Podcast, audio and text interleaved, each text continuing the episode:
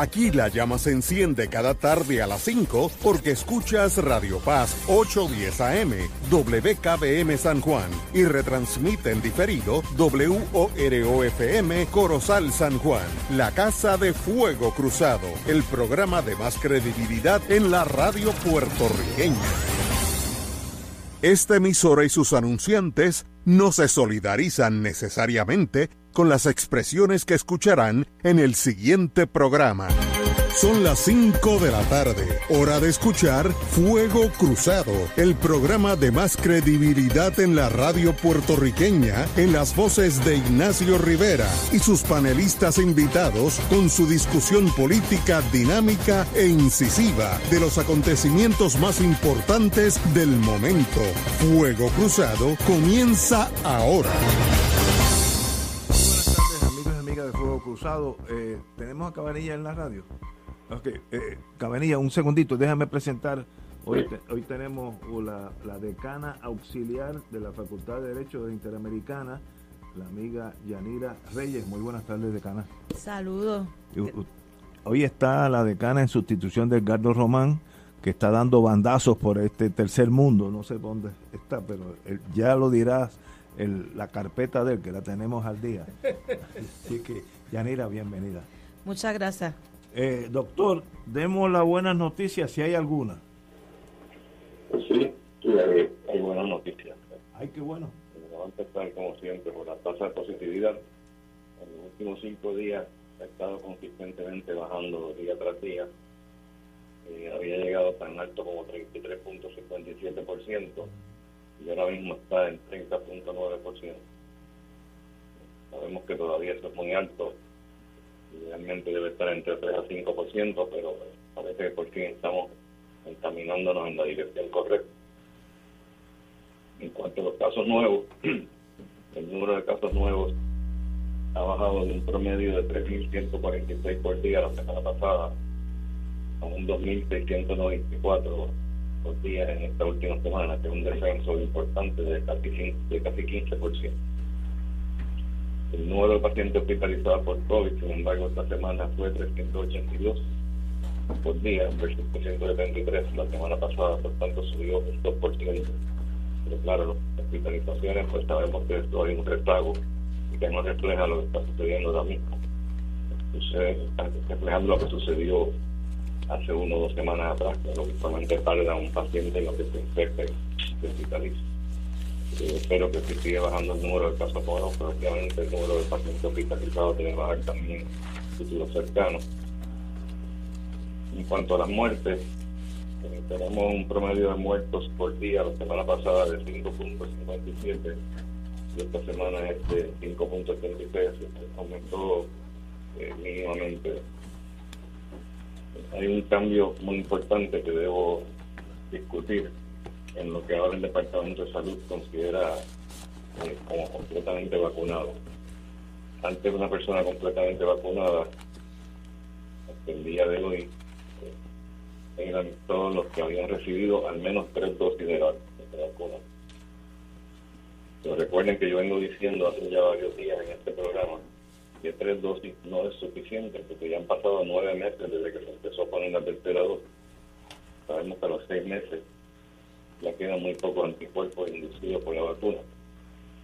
El Departamento de Salud ahora cambió la definición como para decirte completamente vacunados son aquellos que han recibido cuatro dosis o los que han recibido tres dosis pero que por la edad son muy jóvenes no son elegibles para la cuarta dosis. ¿Por qué eso es importante? Pues porque ahora podemos eh, mirar eh, la mortalidad en términos de cada 100.000 personas vacunadas completamente versus los no vacunados, versus los parcialmente vacunados, usando la nueva definición. Y con la nueva definición tenemos eh, 1.25 muertos por cada 100.000 personas vacunadas completamente. Estás completamente vacunado, la probabilidad de que tú vayas a morir es muy, muy baja. Bien bajito.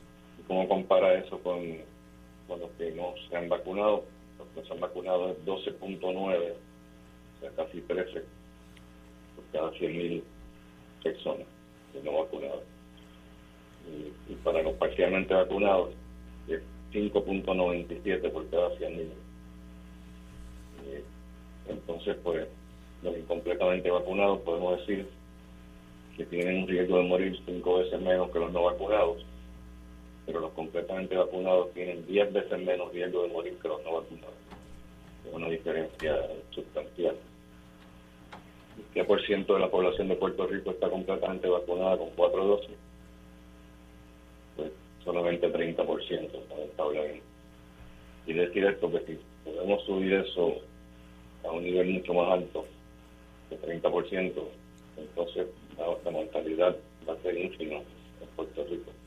Tenemos que tratar de llegar a, este punto. Ahora mismo, 62% de las personas han recibido eh, cuando menos tres dosis, pero tenemos que, llegar a más de 30%. Yo diría que si lleváramos por lo menos más del 50% y vamos a ver un impacto grande en la. Y otra cosa interesante que encontré es el, un análisis de los, de los no vacunados, de los vacunados y no vacunados, de acuerdo al pueblo de donde provienen. Es interesante que los tres pueblos donde más vacunadas eh, están las personas es Villalba, Bonito y Orocovis, 39, 38 y 36%. Y los tres menos vacunados son Cataño, Añasco y Loíza, con promedio más o menos de 20% cada uno. hay una diferencia grande entre esos dos extremos. Y entonces lo miramos, entre, miramos los primeros 10 pueblos más vacunados, pues están Villalba y Bonito, Orocovis, Barranquitas, Yauco, Culebra, Sabana Grande, Las Marías, Calle y Guaynabo. Fíjense que casi todos son pueblos de la, montaña, con algunas excepciones y entonces los 10 menos vacunados son Cataño, Añasco, Loíza, Naguabo, Vieques, Luquillo, Aguada, Guánica, Río Grande y Vega Alta. Interesante, son mayormente pueblos que están en la costa versus los que están en, el medio de la isla. ¿A qué se debe eso? No, no tengo idea. No tengo idea. Debe ser que las personas en, en el centro de la isla parece que cobran más conciencia, quizás están más en contacto unos con otros, no sé, pero fue un dato interesante. Y en cuanto a, al área metropolitana, solamente 28% están completamente vacunados. Esperado fuera más del promedio, del 30%, pero estaban por debajo del promedio de la isla. En el área metropolitana no estamos haciendo un buen trabajo. El panorama internacional, pues hay unos cambios. La vacuna de Pfizer que acaba de aprobar por la FDA para cubrir a los niños de 6 meses a 4 años y la vacuna moderna para los niños de 6 meses a 5 años. Eh, si las vacunas son autorizadas ahora por el CDC, porque primero es el FDA que tiene que aprobarlas, entonces ahora el CDC las va a que autorizarlo, pero es prácticamente automático que va a ocurrir. Pues entonces estarán listas para entrar en el mercado de inmediato, probablemente la semana que viene. Es probable que, la vacuna moderna se autorice usando dos dosis eh, espaciadas por cuatro semanas de diferencia. Y lo más probable es que la de Pfizer se autorice como una serie de tres dosis. Los datos preliminares publicados por Moderna en abril sugirieron que dos inyecciones tuvieron una eficacia de 51% para prevenir la infección entre niños entre 6 meses a un año y que dos inyecciones fueron 37% efectivas para prevenir la infección en niños de 2 a 5 años. Entonces, eh, se descubrió que la serie de tres dosis de Pfizer es 80% efectiva para prevenir la infección por COVID en niños de 6 meses a 4 años de edad. Sea que la de Pfizer es más efectiva, pero el país se recuerda que son tres dosis y probablemente por eso está teniendo mayor eficacia. Es importante entonces cuestionar ahora mismo cuáles son los efectos secundarios en los niños más pequeños. sabemos que los efectos secundarios en los niños eh, bien pequeños, como los que estamos hablando, son más leves que en los niños mayores, probablemente porque se administra una dosis más baja de la vacuna además de que son todavía más jóvenes, toleran más castigos. Pero es importante señalar que ningún ningún niño eh, vacunado desarrolló problemas cardíacos como la miocarditis, que sabemos que existen en niños eh, mayores de 9 años, pero en niños eh, de esta edad, de menos de 5 años, no hubo ningún problema de miocarditis. Entonces, pues mucha gente se pregunta, es una pregunta bien importante, es que si los síntomas de COVID-19 en los niños eh, pequeños eh, son, son leves, sabemos que es el caso, y se pueden infectar con el virus aún están vacunados. Entonces, ¿cuál es el punto de vacunar a un hijo pequeño? Preguntarán muchos, muchos padres, ¿no? Y la, la contestación a esa pregunta es que, es cierto que el, COVID-19 en niños eh, tiene un riesgo mucho mejor que en los mayores, pero no podemos eh, olvidar que 440 niños menores de 4 años han muerto por COVID-19 desde enero del 2020 en Estados Unidos. Y la infección es una de las 10 principales causas de muerte en niños en los Estados Unidos. Y que yo creo que vacunar a los niños, aunque el riesgo sea pequeño de que vaya de que vayan a morir por COVID, eh, siempre hay un, riesgo aunque sea bien pequeño y con la, con la seguridad de la vacuna que eh, parece tener muy pocos efectos secundarios serios, eh, creo que el balance es definitivamente a favor de vacunar. Y eso es lo que le tenía que decir hoy. Un amigo mío me preguntó hoy a la hora del almuerzo, ¿cómo él sabe si tiene COVID o no? Si le da un catarro, como me dijo a mí cuando yo era chiquito hace 60 años, imagínense la edad. Eh, no había COVID, no había nada, pero me daban catarro, a veces me daba monga y uno se siente mal dos o tres días y luego sigue caminando. Hoy, si él tiene esos mismos síntomas, debe tomarse la prueba de la sangre, etcétera. ¿Cuál es la diferencia entre ayer y hoy? Definitivamente, la mayor parte de las veces, especialmente en personas que están vacunadas, pues la, la infección por COVID eh, puede dar como si fuera un catarro, un poquito de garganta, congestión nasal y a veces un poquito de malestar en general, que es como si fuera un catarro, a veces en los casos más leves, ¿no? Pero sí, tienen un catarro, hoy en día se debe chequear para estar seguro que no es COVID, aunque no se vaya a complicar, pero por lo menos ya usted sabe que está positivo y que puede estar contagioso y contagiar a otras personas que sean más susceptibles a complicarse diferente por responsabilidad social que debe, debe chequear. Y hoy en día pues puede conseguir la prueba casera, usted no puede, hacer la prueba en la nariz. eso pues es bastante, bastante preciso. Es una buena idea, una buena alternativa. No hay, no hay que ir a un laboratorio, uno compra la prueba casera en, en la farmacia que sea y uno mismo lo prueba. Ah, pues buena idea para mis amigos. Espero que me esté oyendo, si no yo se lo digo esta noche. Fue un, privilegio, eh, doctor. Vamos, Alejandro. Buenas tardes, doctor. Alejandro Torres por acá. Eh, la, pregunta que tengo es si usted indica que la administración de la vacuna para los niños de 5 o 6 años hasta 6 meses eh, son tres dosis eh, ¿qué tiempo tarda entre la primera con relación a la segunda y la segunda con relación a la tercera? Y la segunda pregunta es si usted visualiza que estableciéndose ya para niños que estarían en una edad realmente preescolar, quizás de kindergarten a lo sumo, eh, se convertiría entonces en un requisito eh, para los niños entrar al sistema de educación pública, como hoy mismo es para entrar a la universidad, de que los niños tengan que estar vacunados.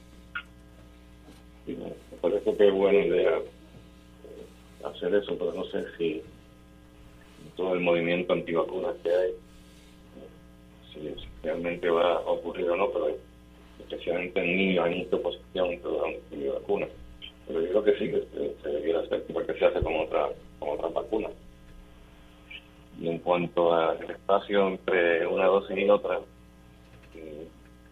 en la vacuna de Moderna, eh, creo que son tres semanas, la primera y la segunda dosis. La vacuna, la vacuna de Pfizer, eh, también, recuerdo bien, son tres semanas, pero como son tres dosis, la última dosis, creo que tiene que esperar, no me equivoco, cuatro semanas, un poquito más de tiempo, pero más o menos, más o menos igual que en adultos. Muy bien. Yello. Saludos, doctor. Eh, la pregunta es sobre algo que tengo por curiosidad, si usted por casualidad sabe, porque las imágenes que se ven en televisión de la guerra de Ucrania, ni los rusos ni los ucranianos los veo con mascarilla. Y la pregunta es, ¿usted sabe por casualidad el porciento de vacunación de esos dos países? Bueno, yo sé que en Rusia eh, la vacuna no le ha funcionado muy bien, porque tiene una tasa relativamente baja de vacunación.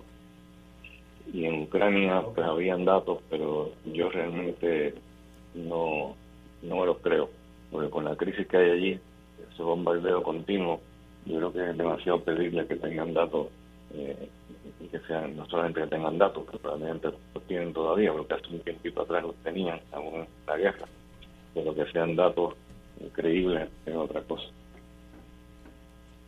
Gracias. Señora Decana. Saludos, doctor. Nunca había tenido la oportunidad de hablar con usted, pero lo escucho en este programa y leo sus columnas.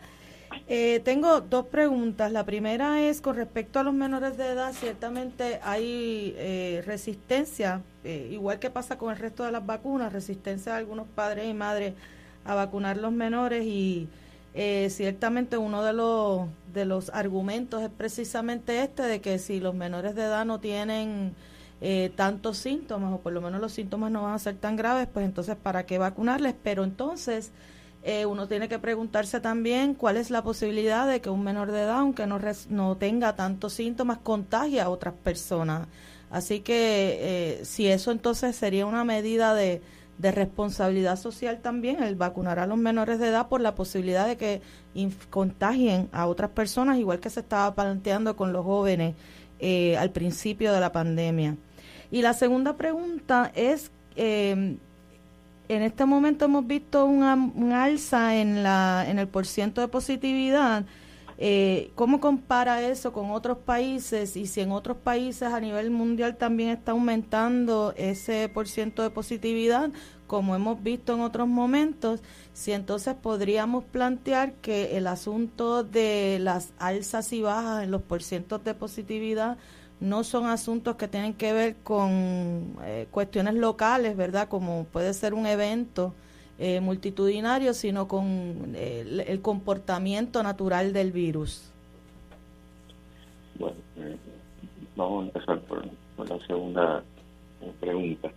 sí, en, otros países se está viendo también esto, pero es lo que se espera porque la Omicron, la variante que estamos bregando desde febrero, o marzo por ahí, pues ha sido mucho más contagiosa y de hecho ahora mismo pues sabemos que tenemos la B4 y la B5 que son eh, dos cepas eh, provenientes de Sudáfrica eh, y que son todavía más contagiosas que, la variante Omicron que tenemos ahora, que es la, B1 y B2. Pero la 4 y la 5 es todavía más contagiosa, así que yo creo que eso pues hay que tomarlo en consideración porque sabemos que que realmente pues, la transmisión que estamos viendo ahora del virus no es esto que estén viniendo necesariamente de afuera, sino que puede que llegue uno que otro caso de afuera con una variante nueva y entonces esa variante es tan contagiosa que se queda con el mercado, por así Pero no, no creo que sea, el problema no es tanto eh, que, vengan de afuera eh, el virus, una vez llega a Puerto Rico ya hay transmisión comunitaria, ya no hace falta que, vengan las infecciones de fuera de Puerto Rico. Y en cuanto a la primera pregunta de la vacuna, eh, que pueda proteger no solamente a los niños, sino a los padres y a los abuelos, pues antes eso era todavía más importante que lo que es ahora, porque sabemos que, la, vacuna que tenemos ahora mismo eh, no es tan efectiva en, evitar la infección como tal. Lo que es efectiva es en prevenir la hospitalización y la muerte. Eh, en eso es que funciona bien la vacuna. Pero sabemos que a pesar de estar vacunado podemos infectarnos. que, que un niño esté vacunado pues no quiere decir eh, que, no va a infectarse que no va a infectar a sus padres. Pero claro, definitivamente el riesgo es menor de que ocurra eso. Pero no, pero no es la forma que medimos la eficacia de la vacuna. Pero sí hay algo de eso también de que, de que pueda ayudar a minimizar eh, el contagio de, los adultos. Eh, doctor, tengo una última pregunta. Eh, ¿A qué usted atribuye la baja participación en torno a los puertorriqueños y la cuarta vacuna? Bueno, yo creo que la gente como que se ha acostumbrado ya a vivir con el virus. Ya no lo ven como una amenaza. Y realmente pues cuando estaba la cepa delta pues eh, todos teníamos la experiencia de que se había muerto algún amigo o algún pariente. Hoy en día pues esto ocurre mucho menos. Y los que están muriendo, eh, si se, fijan bien, yo chequeo todos los días en el portal del Departamento de Salud, y es raro que una persona de menos de 75 años muera. La mayoría de las muertes son personas sobre 75. Eh, ayer creo que uno de 101 años murió y, otro de 98 años. Pero son pocas las personas menores de 75 que están muriendo. Así que yo creo que la gente le ha perdido el respeto. Yo, es la única lógica porque yo sé que en el viejo San Juan hay tres farmacias y están las vacunas están allí, pero si nadie entra, pues nadie se vacuna, ¿no? Es una cosa voluntaria. E, ese es el tranque. Yo creo que ya, ya están seguros de que nada le va a pasar hasta que le pase, como dice, como es la vida, ¿no? Bueno, doctor, pues como siempre, hoy es lunes, nos hablamos el viernes con nos hablamos el lunes, perdón, con mejores noticias, esperamos. Esperemos que sí. Bueno, vamos a una pausa, amigos, y regresamos con Fuego Cruzado. Fuego Cruzado está contigo en todo Puerto Rico. Miércoles de Infoempresas a las 4 de la tarde. Con entrevistas e información con nuestros emprendedores y empresarios. No te lo puedes perder. Miércoles a las 4 de la tarde. Por aquí, por Radio Paz 810 AM y Radio Paz 810.com. Los espero. A mí me gusta mi pueblo. A mí me gusta mi gente.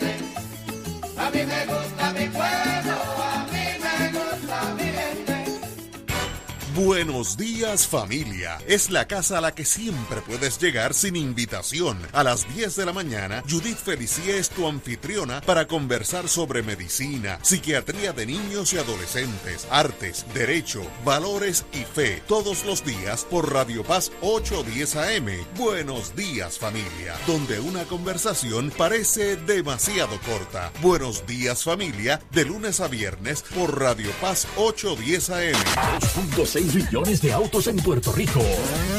Algunos de ellos con desperfectos. Autocontrol. Tu carro. Tu mundo. Tu mundo. Tu mundo. Ahora, de 12 del mediodía a 3 de la tarde. Por Radio Paz 810 AM y Radio Paz 810.com.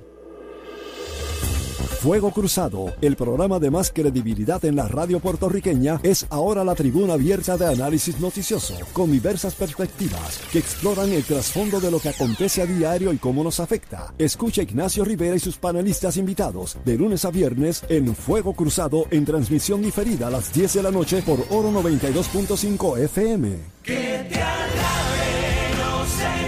te saluda el Padre Milton y quiero agradecerles las aportaciones que hicieron en el Radio Maratón de Radio Paz 810. Si estás recibiendo la boleta en tu casa, recuerda enviarla de vuelta para que esa promesa se haga realidad. Si no pudiste llamar, puedes hacerlo todavía. Entra a la TH móvil y búscanos como Radio Paz 810 AM, haces tu aportación y le escribes Radio Maratón en el comentario. Que el Señor les multiplique abundantemente esas ofrendas y que continuemos llevando esta misión de Radio Paz hasta los confines de nuestra tierra.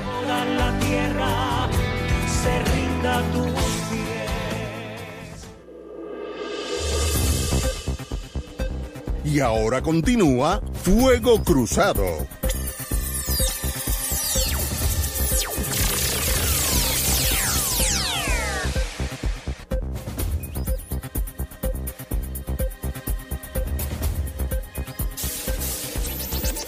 Bueno, tenemos que aterrizar aquí en Isla Verde, como decía eh, el profe, ¿cómo se llamaba el profe? José Arsenio Torres, lo quiero mucho. Arsenio Torres Rivera. Eh, lo mejor que ha salido de Bayamón, creo que era de por allá, de Bayamón. De, de- la justa que está entre Bayamón y Aguabuena. Por allá de donde yo soy. Ah, donde sí. yo vivía. Pues José Arsenio siempre me enseñó eso. Vamos a aterrizar ahora. De- dejemos de hablar cosas esotéricas, vamos ahora a la Yo, trinchera. Guaraguao es. Por eso, por allá, por el campo. Bueno, ayer el presidente, el señor presidente del Partido Popular, el señor Dalmao, indicó, José Luis Dalmao, yo los confundo con Juan Dalmao, este, pero son diferentes. Son, son diferentes. Son primos. Sí, sí, son primos. Y él Y, y- y, eh, y tiene un hermano, Dalmao, el independentista, que es más popular y conservador que el propio Dalmao, senador. Que es comentarista, ¿verdad? Sí, que era ayudante de Aníbal. Sí, sí, sí. Ese Sí, yo no lo conozco, conozco. no lo conozco. Pues anyway, eh, este señor presidente eh, indicó que es tiempo de escoger a los nuevos miembros de la Junta de Gobierno del Partido Popular me- mediante una elección directa, que eso es diferente, y a su vez, y esto es lo más controversial, hacer una consulta sobre los, la ideología, la fórmula de ideología que impulsarán entre el Estado Libre Asociado, mejorado y la libre asociación. Eh, esto pues obviamente genera fricción dentro del Partido Popular, porque hay algunos amigos y tenemos uno aquí que está ah, siempre, desde que yo lo conozco, está con la libre asociación y aparentemente pues ahí no hay espacio ya para el yello. Eh, eh, surgen nuevas líderes, la alcaldesa de Morovis, Carmen Maldonado, la vi por la radio, por la televisión, competente, habla valientemente, lo que en Puerto Rico necesitamos valentía, eh, y, habló muy bien en torno a, su posición de ser candidata a la presidencia. Así que el Partido Popular se, se estremece, eh, no, lo de la Junta es casi irrelevante porque la Junta lo componen los dirigentes de ese partido y que gane el que saque más votos. Así que ahí, yo no tengo problema con eso.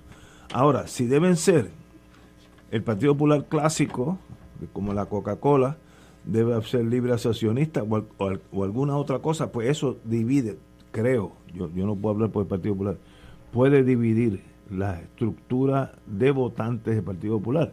Así que estamos, para mí, el Partido Popular está en una disyuntiva bien difícil. Hay que exa- examinar ahorita si detrás de todo esto lo que hay es política de la de la política de ir a elecciones y ganar las elecciones en el 2024 y que José Luis Dalmao esté moviendo esa ficha, no tanto para todo este embeleco, sino para él posesionarse como presidente de verdad. No sé, pero compañero Yello, yo sé que usted ha estado en ese en ese partido toda una vida desde que to conocí que ambos teníamos mucho pelo negro y éramos delgados, los dos. De eso hace como 150 años. ¿Tú te acuerdas en Washington? Sí, señor. Donde yo te conocí. Es un privilegio tenerte aquí, Yello, como siempre. ¿Qué tú opinas? Pero mira, la idea de José Luis no es una mala idea, porque obviamente la elección popular de los miembros de la Junta de Gobierno siempre debe ser algo positivo, porque es un acto mucho más democrático que eh, seleccionarlos de alguna otra manera.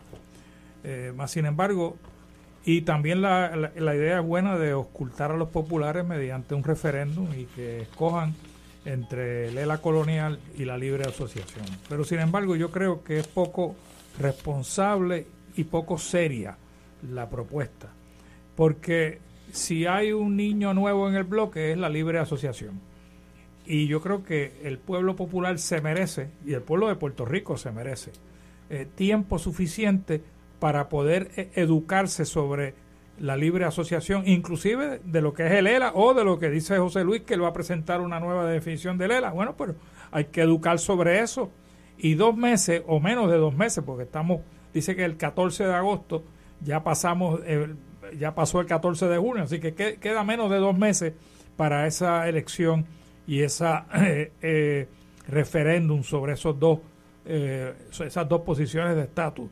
Yo creo que, que, se merece un poco más de respeto el pueblo popular y, dar, y déjame darte un ejemplo. ¿no?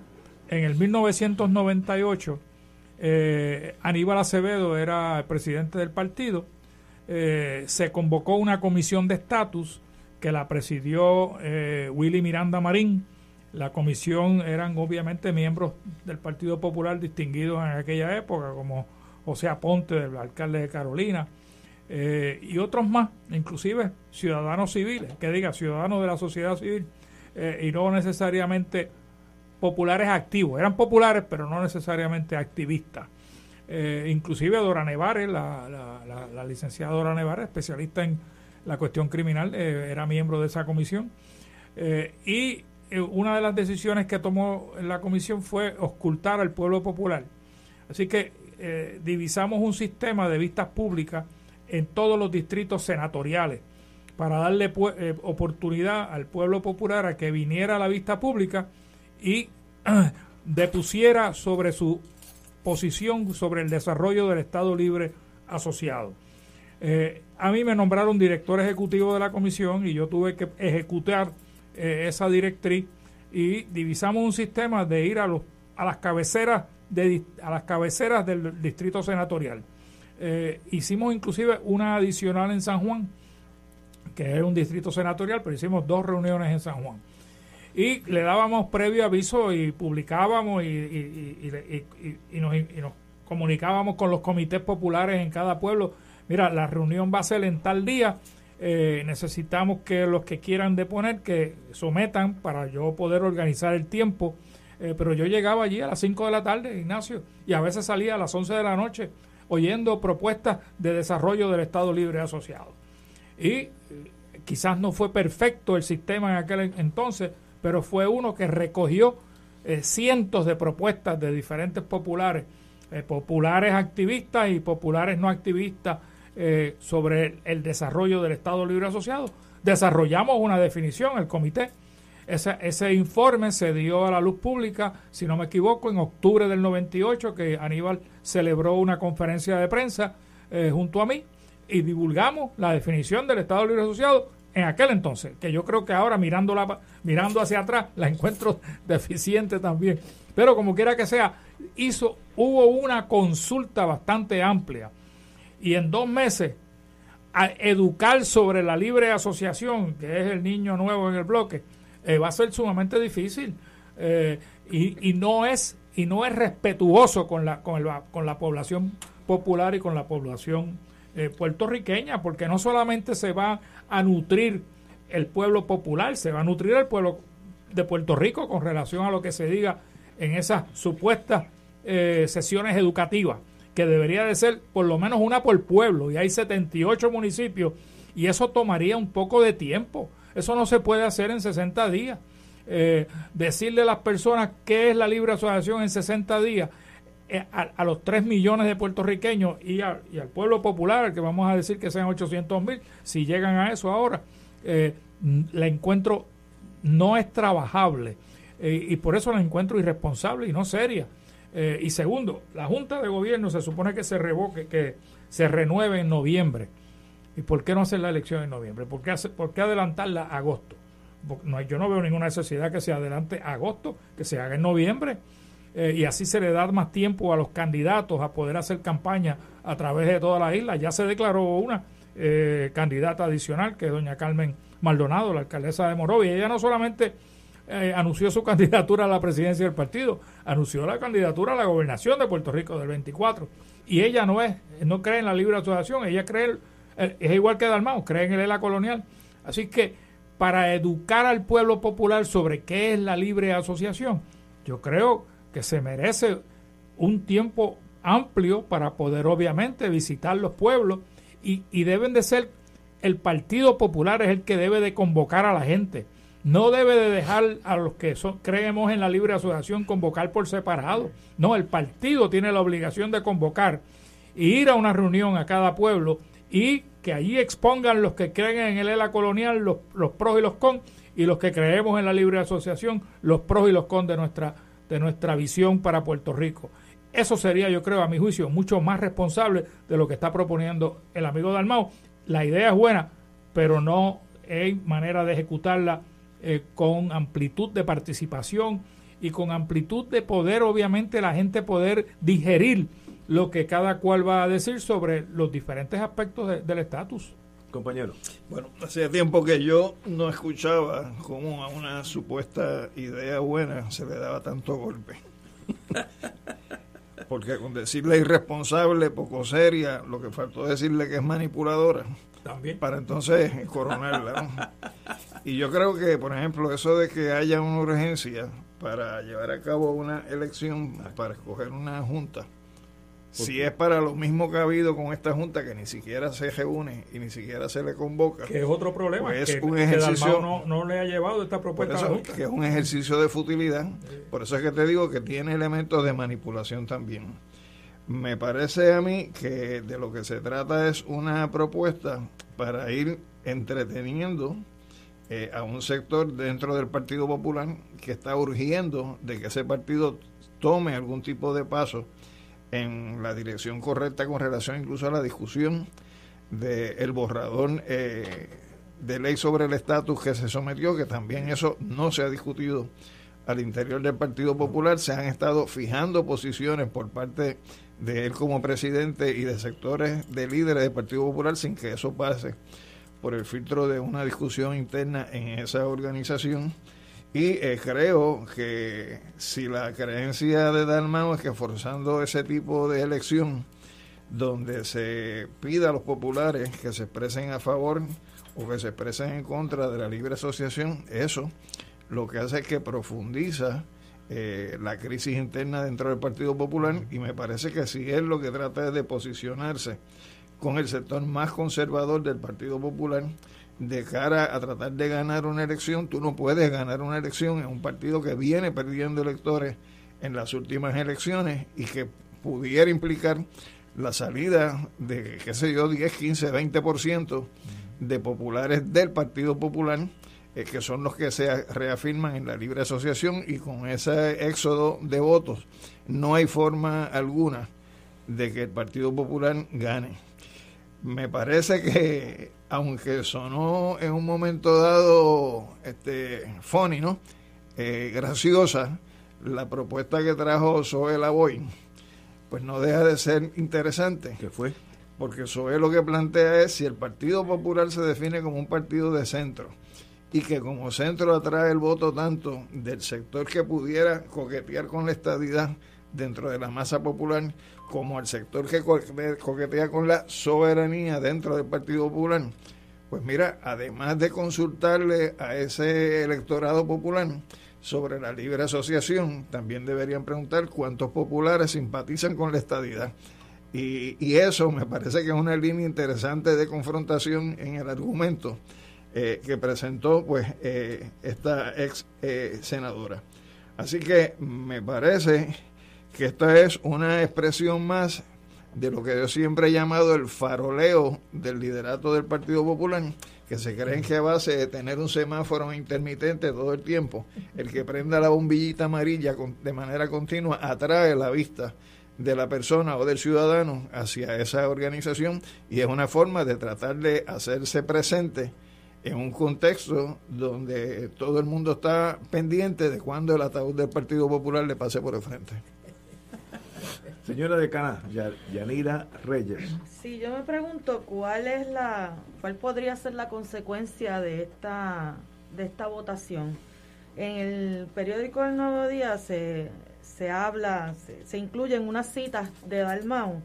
En una dice que además de que es un ejercicio de mayor participación y de mayor democracia, sus resultados se convertirán en un mandato contundente incuestionable e inapelable de la base popular. O sea, ¿qué quiere decir eso? Que en efecto si gana el Estado Libre Asociado mejorado, eh, el sector soberanista quedaría fuera del Partido Popular, ya no entonces el Partido Popular la Casa Grande. Dice también en, en esa misma noticia, dice Dalmau, que no pueden existir dos estrategias paralelas ni dos partidos populares distintos. O sea que implicaría entonces ya una definición y eh, sacar, ¿verdad?, de, del cuerpo del Partido Popular a todas esas personas que no estén de acuerdo con la posición que salga eh, que ganadora en esa votación. Eh, esto crea una crisis aún mayor por lo que estaba diciendo Alejandro, un partido donde cada vez está reduciendo más la cantidad de personas en su base eh, y uno tendría que preguntarse a dónde se va esa gente, ¿verdad? Eh, ¿Quién, primero, quiénes son las personas que el Partido Popular quiere atraer hacia sus huestes y quién, hacia dónde se van a mover esas personas que salgan del Partido Popular. Ciertamente, si van a estar buscando el sector conservador, pues uno tendría que pensar que los que no son conservadores dentro del Partido Popular podrían moverse hasta el Partido Independentista o hasta Victoria Ciudadana. Sin embargo, me pregunto también si eh, la intención de Dalmau es eh, recuperar ese sector conservador que por el cual están peleando otros dos partidos, que es el Proyecto de Unidad y el Partido Nuevo Progresista. ¿Cuál será entonces la posición con respecto a cualquier otro proyecto, no solo este proyecto que está presentado de eh, Alexandro Casio y Nidia Velázquez eh, sobre estatus, sino cualquier otro proyecto. Quiere decir que el Partido Popular se inhibiría de participar de un proceso en el cual no esté incluido el ELA. Eh, ¿Y qué implica eso entonces para la legitimidad de ese proceso? Eh, creo que son preguntas que tenemos que hacernos en términos de cuál es el futuro del Partido Popular, sobre todo cuando eh, Dalmao está teniendo problemas al interior del partido, no solo por lo que hemos visto en las últimas elecciones, sino incluso con sectores como particularmente las mujeres dentro del Partido Popular que eh, han tenido críticas muy severas y fuertes a la manera en que Dalmao ha manejado eh, los asuntos internos e incluso los algunos proyectos en los que se ha unido eh, con otros sectores conservadores. Pero fíjate, cuando tú dices la legitimidad de un proceso, si se excluye el ELA colonial, va a depender, eh, pienso yo, Yanira, de cuál sea el carácter que se asuma en el proceso de consulta. Porque si es a partir de lo que son opciones constitucionales, que es la posición del Departamento de Justicia, el ELA colonial es una opción eh, constitucional.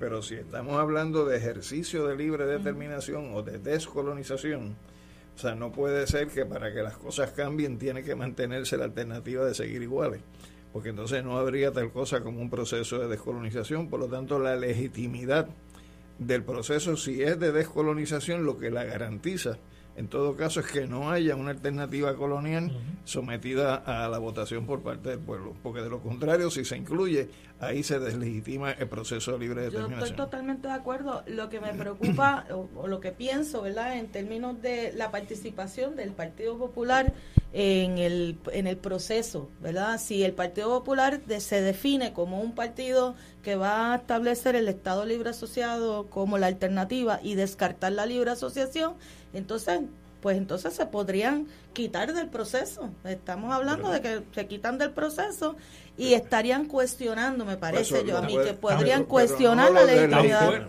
Ahora mismo están fuera del proceso. Pues claro. Y, yo no tengo problema con eso.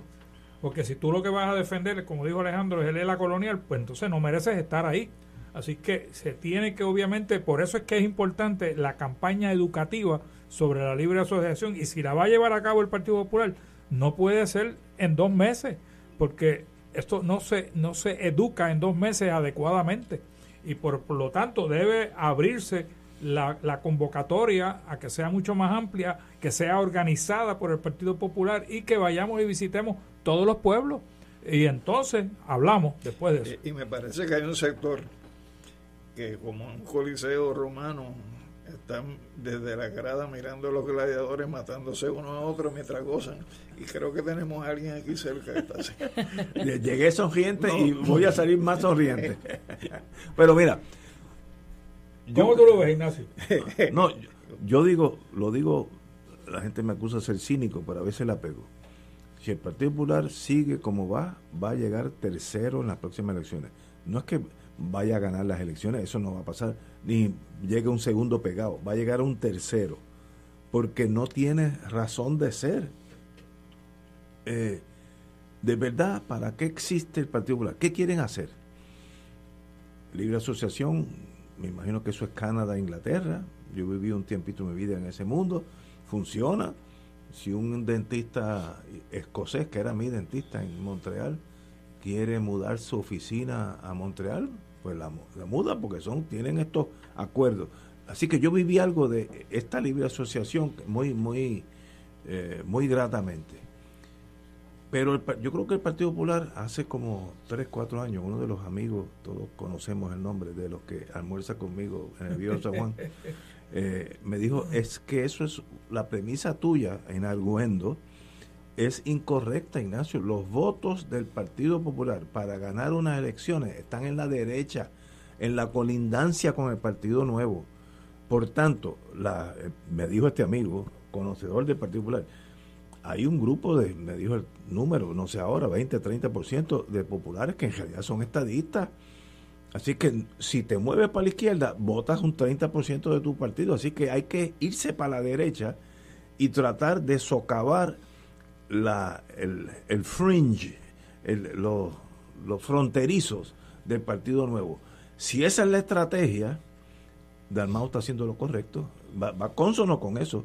Eh, decirte, Yello, en este partido ya tú tienes espacio, tú no tienes espacio. Vete, porque yo voy a conseguir cinco más en la frontera con los PNP. Asumo que esa es la, táctica. Si vamos a medir eh, la cuestión numérica, se dice, y números eh, obviamente muy crudos, de que el Partido Popular podría tener 800 mil electores o seguidores. ¿no? Eh, en el 2012 se dio un plebiscito. Una de las preguntas era sobre cuáles de estas tres opciones tú estás de acuerdo. Estadidad, dependencia, Estado libre asociado soberano, que la definición era básicamente la libre asociación, porque yo estuve en esa negociación con la gente de Fortuño, para qué se iba a incluir. Eh, no lo hice como miembro del Partido Popular, lo hice como miembro de ALAS, Alianza por Libre Asociación Soberana, haga la redundancia. Eh, y el Partido Popular boicoteó ese proceso eh, y le prohibió a sus seguidores votar en esa columna, porque no estaba la presente. Aún así, esa columna sacó 454 mil electores que decidieron votar por él era soberano. No estoy diciendo que todos son populares, yo estoy seguro que hay algunos independentistas y quién sabe si algunos estadistas y algunos independientes, pero la, el grueso, yo estoy seguro que eran populares. Populares que entendían en ese momento dado que ya era colonial, no daba más. Así que tuvieron la valentía de... Y todavía no había Pueblo versus Sánchez Valle, no, y, Pueblo versus Franklin, no, había nada de eso. Así que, así que yo creo que ahí el, el pueblo popular está maduro. Eh, lo único que hay que obviamente llevarle, eh, llevarle eh, las personas que creemos en la libre asociación, cuáles son los pros y los cons de la libre asociación. para empezar, para empezar. Ahora mismo Crowley nos acaba de subir la, las tarifas de, los furgones. de los furgones. Bueno, si nosotros tuviéramos acceso a barcos de bandera extranjera, pues no nos preocuparíamos por Crowley. Eh, es posible que el, barco de bandera cueste un poquito más también, ¿no? Porque la, la gasolina afecta a todos los barcos del mundo pero como ya las tarifas eran menores para empezar, pues podrían ser obviamente competitivas para el pueblo puertorriqueño. Tendríamos la opción de decirle a Crowley, mira, pues vamos a usar otro barco, vamos a usar otro barco de otra bandera. Ah, sí, porque es que eh, no, da más ya tampoco Crowley. Y lo mismo pasa con el petróleo, con la gasolina. ¿Qué opciones tiene Puerto Rico de comprar gasolina fuera de los mercados norteamericanos? Básicamente. ¿Y este proceso que propone Dalmau da espacio para que se den esas discusiones? Da espacio si, si, si se amplía el término que él ha puesto, porque en dos meses no, no da tiempo, definitivamente. Pero, si, si fueran seis meses, o, ocho, o un año, porque mira, todos aquí sabemos que el proyecto de Nidia y de que se va a considerar en la, en la Cámara no va para ningún lado en términos de aprobación por el Congreso y firma por el presidente. Así que hay tiempo pero lo, que hay que tener es voluntad de hacerlo. Y lo, positivo del proceso, aunque no es la primera opción, por ejemplo, en el caso mío, en el caso mío hubiera sido el proyecto anterior que reconoció el la Asamblea de 2070. Pero abre este, con puesta sobre la mesa la discusión de una serie de, de aspectos que son importantes y yo creo que esa es la, la ventaja que ese proyecto de consenso permite en estos momentos. Hasta ahí llega. Pero, Yeyo, esto tiene que ver contigo y no con los otros dos panelistas. No es claro que el Partido Popular está loco, no, deseoso de asociarse con la derecha y que ustedes se salgan del partido. Yo pensé que iba por la línea cogeta, así que estaba loco. yo, y es que yo creo que es obvio. no hay espacio allí para ustedes. Los que quieran irse para la estadidad están libres de hacerlo. Sea, yo, yo no veo por cuál es el problema. Pero las elecciones se ganan jalando gente para adentro, no es para afuera. por eso te digo, pero ellos primero los de la derecha, los que existan de la derecha, y yo conozco algunos, pero uh. siguen siendo, siguen insistiendo en votar popular, no sé por qué. Son populares y eh, son bien de derecha. Eh, Tú lo conoces, Hombre, claro que lo conozco, claro que lo conozco, conozco a mucho más, bueno, conozco a Dalmau, etcétera, etcétera, ¿no? Que no sabía que era tan de derecha como es ahora.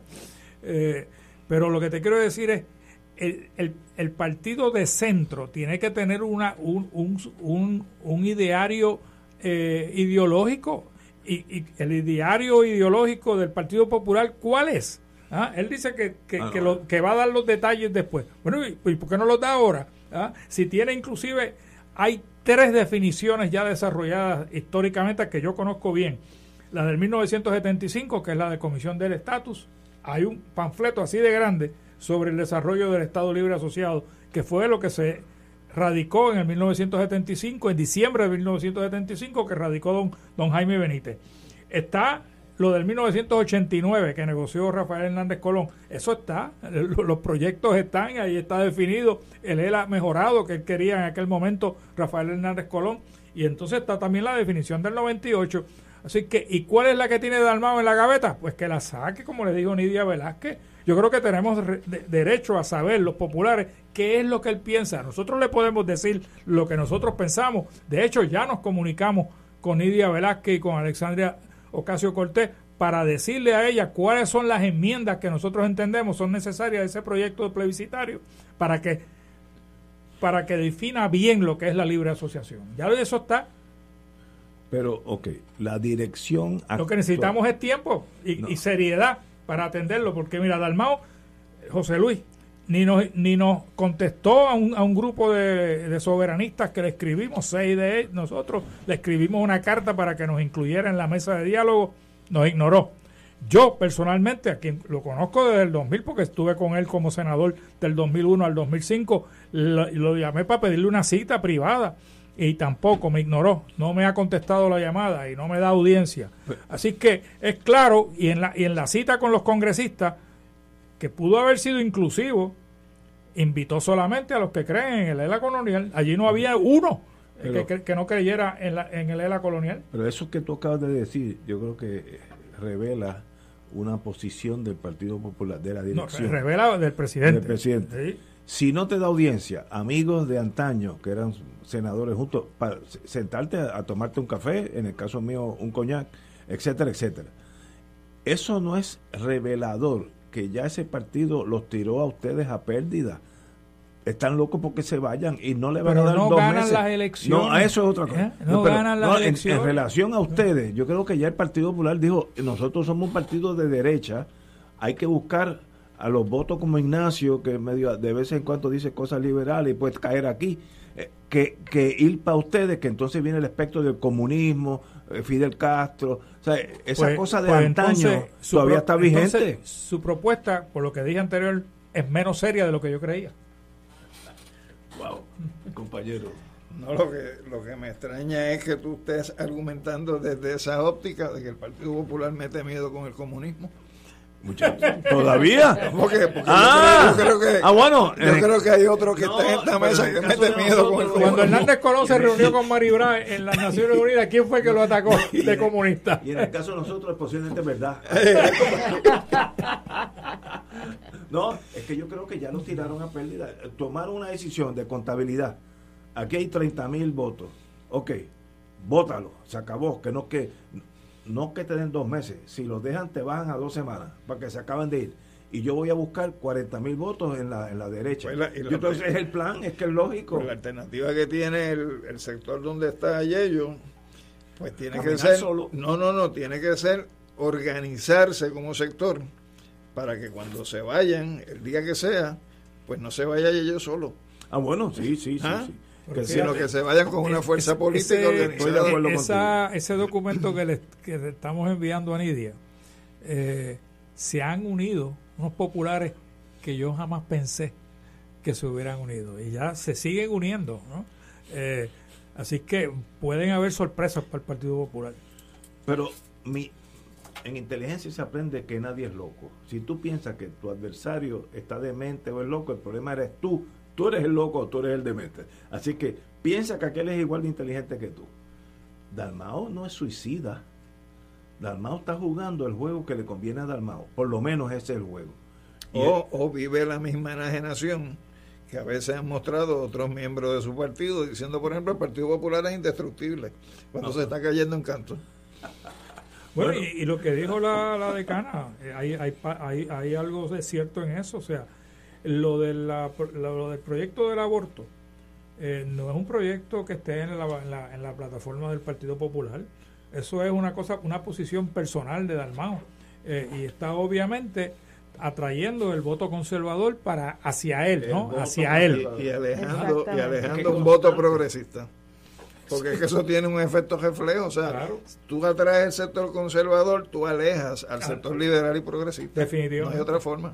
Oye, pero yo no había oído, digo, uno lo oye el nombre, pero la alcaldesa de Morovis, Carmen Maldonado, a quien no conozco, eh, dijo que no solamente le interesa presidir el partido, sino ser candidata a la gobernadora.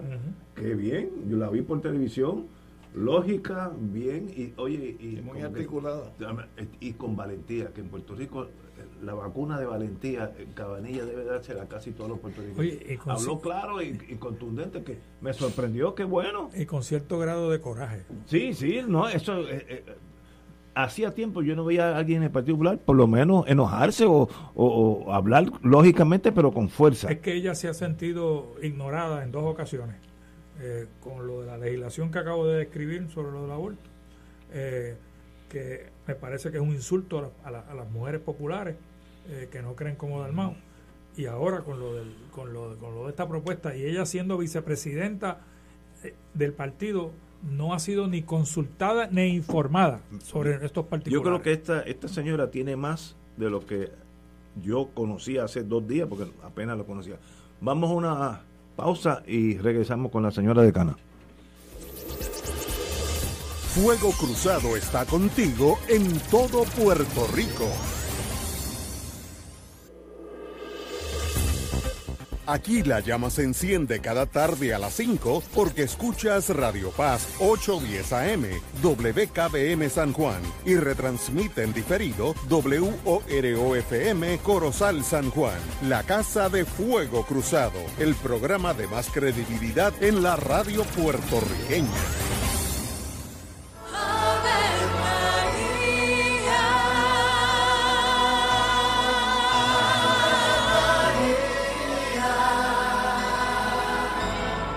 El ángel del Señor anunció a María. Y ella concibió por obra del Espíritu Santo. Dios te salve María, llena eres de gracia, el Señor es contigo.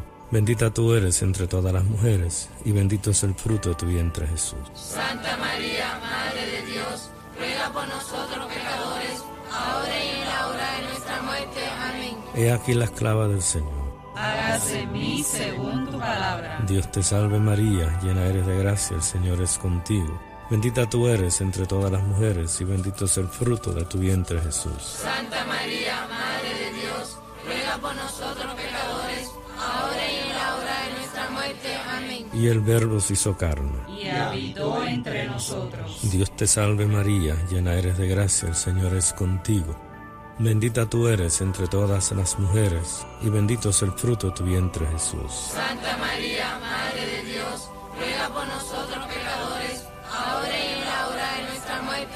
Ruega por nosotros, Santa Madre de Dios. Para que seamos dignos de alcanzar las promesas de nuestro Señor Jesucristo. Oremos.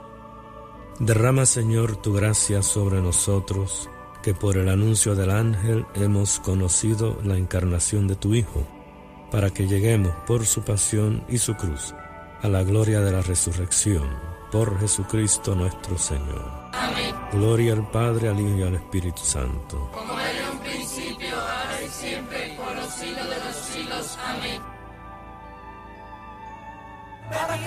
Te invitamos todos los domingos a la una de la tarde por Radio Paz 810 AM y los sábados a las 7 de la mañana por Oro 92.5 Cuidando la Creación con la hermana Lisi y sus colaboradores. Entrevista, mensajes educativos y dándole voz a grupos que ayudan a cuidar la creación en el mundo. Recuerda por Radio Paz 810 AM, una de la tarde, domingo, sábado por Oro 92.5 FM a las 7 de la mañana.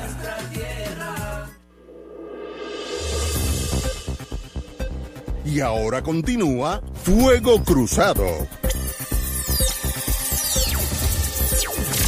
Reyes, eh, la presidencia del PPD en manos de la alcaldesa de Morovis, según ella, Carmen Maldonado, y no solamente la presidencia, sino la candidatura al gobernador. ¿Cómo usted lo ve? A mí me parece bien interesante porque como hemos estado hablando hace un rato, el, el Partido Popular obviamente tiene muchos problemas, pero particularmente Dalmau tiene problemas al interior del Partido Popular. Eh, y yo creo que estas son las estrategias que él eh, ha tratado de, de diseñar para poder allegarse a otra gente que pueda participar de un proceso de elección de, de junta y que dentro de un proceso eh, como este electoral, donde se vincula el asunto de- del estatus también, pueda atraer otra gente que, que de otra forma no hubiera participado. Eh, Dalmau tiene problemas de liderato, tiene problemas aparentemente con la forma en que maneja la democracia interna del partido. Eh, y eso quedó demostrado, como estaba diciendo el compañero anteriormente, con el asunto de las expresiones eh, terribles que hizo en la discusión del proyecto del aborto, que no solamente por el contenido, que ya de por sí es un problema, sino el manejo, cómo manejó la controversia después que surgió, que hizo esas declaraciones. Hizo una disculpa eh, que nadie creyó y al interior del partido había un sector de mujeres populares que públicamente estaban solicitando que se discutiera el tema, que se les diera espacio y eso no fue así. De hecho, entiendo que la presidenta de- del grupo de mujeres populares renunció, renunció, precisamente por este por este asunto. Así que me parece que el que surja entonces una figura, que sea una mujer, que sea una mujer fuerte, que, que esté de, de alguna forma eh, eh, re- eh, estableciendo una posibilidad distinta, eh, puede ser reflejo también de eso, ver un sector distinto que esté cuestionando la, la prácticas violentas y las prácticas antidemocráticas del, del presidente del partido en este momento. Eh, bueno, de verdad, yo creo que el Partido Popular tiene que hacer algo, en eso estoy con Yello. Expulsar la izquierda del Partido Popular garantiza el tercer puesto en las elecciones de 24. No, no segundo, tercero. Porque tú no puedes perder 10, 15, 20% de nada, ni el PNP tampoco, y esperar ganar. Así que hay algo que ahí está fallando, a mi, mi teoría básica, que no es mi teoría, la de un compañero bien alto en el Partido Popular, en el sentido ideológico, que dice que los votos se pescan en la derecha y los votos se pierden en la izquierda. Si esa es la misión, Dalmau está haciendo lo correcto. Pero, si esa es la misión. Pero te pregunto, Ignacio, ¿cuál es la diferencia porcentual entre el resultado de los votos que tuvo el PNP y el Partido Popular? 2%. 2%. 19 mil votos de diferencia, algo así. Y entonces, ¿tú crees que apenas hay un 2% de soberanistas dentro del Partido Popular? Yo creo que yo creo que puede haber más. puede haber muchísimos más. por, lo, por lo tanto, el Partido Popular sí pone en riesgo la posibilidad de llegar tercero, como tú señalas, porque por más votos que pueda atraer de la derecha, no va a compensar los votos que puede estar perdiendo de la izquierda cuando la diferencia entre un partido y otro es de 2%. Pero como yo parto de la premisa, tal vez equivocada, que Dalmao no es suicida, él tiene que haber visto algo donde sus intereses personales y del partido están con la derecha. Porque si no, no hace sentido lo que está haciendo. Él está expulsando un grupo del partido, que es lo que está haciendo eh, solapadamente, pero eso es lo que conlleva. Pues, si no, si no está demente totalmente, él tiene un plan. ¿Cuál es el plan? En la historia política nuestra, como país, se pueden contar múltiples situaciones en que gente brillante fueron torpes a la hora de manejar las contradicciones al interior de sus organizaciones. Y eso se da en los tres sectores ideológicos. Así que no sería la primera vez. A veces, a veces una de las en inteligencia se aprendía que el flanco más débil de cualquier ser humano es su ego. Y, que y, si uno si uno trata de hablo del Partido Popular, enseguida me llaman los muchachos. ¿Tú crees que el cálculo que está haciendo es que que la gobernación de Pierluisi están los estadistas están tan molestos con la forma en que ha gobernado que esos que esos desafectados se van a ir con Dalmao eso es lo que tú apuestas. como, como yo, no, no, pero de esa manera pues. este partido este partido este este programa es de análisis. Cuando uno analiza las cosas no puede meter el corazón. Yo creo que en el Partido Nuevo hay mucha gente descontenta primero cuando las cosas salen mal, aunque tú hayas sido el mejor gobernador del mundo, Gandhi, eh, eh, la, gente, tiende a echarte las culpas a ti. porque yo tengo que caer en boquetes acá rato? Yo he tenido que cambiar dos gomas de mi carro y dos gomas de la, de la carro de mi esposa. Eh, porque por los boquetes, ahora aprendí a evitar los boquetes. Bueno, uno aprende poco a poco. el liderato ese que uno percibe, el pueblo PNP que coge la guagua, va, trabaja en DACO, por la tarde coge la guagua, que son decenas de miles, se siente que tiene un aliado en la fortaleza o el gobernador representa una élite que si no tienes carros bonitos, dicho por él, un Lambo de Lamborghini que vale 300, 400 mil pesos, tú no eres de los de él pues el pueblo se va sintiendo. Así que hay un vacío de poder en Puerto Rico, un vacío. Pero ese análisis parte de la constante inamovible de que el candidato a la gobernación va a ser él. Y, ah. y eso todavía no está definido estoy de acuerdo del PNP. Y entonces puede cambiar la ecuación dependiendo quién sea podría. quien corra en la candidatura a la gobernación. Pero no hay duda que no hay un partido enamorado de su líder. Eso eh, en Puerto Rico no existe. Bueno, tal vez Juan Dalmao del PIB, maybe, maybe. Pero del PNP no existe. Yo estoy ahí, yo hablo con estadistas, hablamos a veces cosas en serio, vacilando usualmente. Y, y no, no hay un, una imagen de líder, de un caudillo, que digan que tenía Romero Barceló, con todas sus cosas negativas, era un líder y jalaba y hablaba con el pueblo. Esto es otra, otra gama de gente que si no guían lambos, palabras de él, pues se sienten incómodos. ¿Cómo es que yo voy a estar guiando la tartana que yo vengo aquí con mi guaguita? Pues obviamente no estoy en su clase. Lo dijo el gobernador. O sea, no, no es que me lo contaron. Pues eso demuestra un divorcio entre él y el pueblo. Sí, yo estoy de acuerdo. Y además yo creo que hay que distinguir entre eh, perseguir al, al, grupo estadista y perseguir al grupo conservador, porque no necesariamente estamos hablando del mismo grupo de gente. Eh, cuando estamos eh, pensando en los grupos conservadores, eh, podemos ver dentro del Partido Nuevo Progresista y dentro del Partido Popular unos movimientos hacia ese conservadurismo en otros sentidos, ¿verdad? No solamente con el asunto de las mujeres, con el asunto de las políticas sociales, con el asunto de la comunidad LGBT, con, con, otros con otros temas como este asunto económico que está mencionando Ignacio ahora mismo, que eh, implica un distanciamiento total, una enajenación de lo que de lo que es la realidad de ese gobernante con lo que enfrenta el pueblo. Y sobre todo cuando tiene un gobernador que no, no atiende los asuntos que se le están reclamando, no, se, no, no está presente, no está disponible para que la gente pueda hacerle esos reclamos. Vimos en estos días la familia de esta mujer que falleció en la cárcel eh, y la familia lleva pidiendo reunirse con el gobernador, vaya a Fortaleza y no, no recibe. La única respuesta que recibe el gobernador es yo confío en lo que haga la secretaria de corrección cuando la propia secretaria de corrección está haciendo un referido para que el NIE haga una investigación. O sea que estamos viendo a un gobernador que no está respondiendo a los reclamos de, del país, ¿verdad? No solamente del pueblo. De, la clase media para abajo eh, no hay gobernador. por lo menos uno no siente que tiene... quien le represente. Exactamente. Y eso, pues, un, una, una, una, un flanco débil del Partido Nuevo. La ventaja que tiene el Partido Nuevo es que no tiene oposición. Yo, yo peso, desgraciadamente, sobre 200 libras. 200 libras es el peso para ser boxeador peso completo.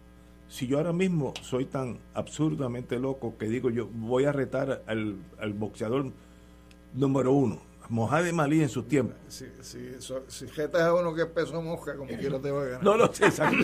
Pero si quiero el mismo peso, eh, Mohamed Malí pesaba 2.21. Es más, puede retar a ¿cómo se llama la muchacha esta que es campeona? No, pierdo también.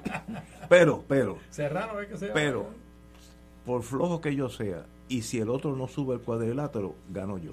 Y me torno eh, campeón de los pesos completos. Eso mismo está pasando en la política aquí. Pierluisi va a ganar porque no hay nadie que le... Pierluisi o las representantes del Partido Nuevo, vamos a hablar de Jennifer para hablar claro, eh, si nadie sube el cuadrilátero, pues va a ganar el PNP. ¿Quién les va a ganar? Yo le tengo, yo como estadista le tengo más miedo a Victoria Ciudadana que al Partido Popular.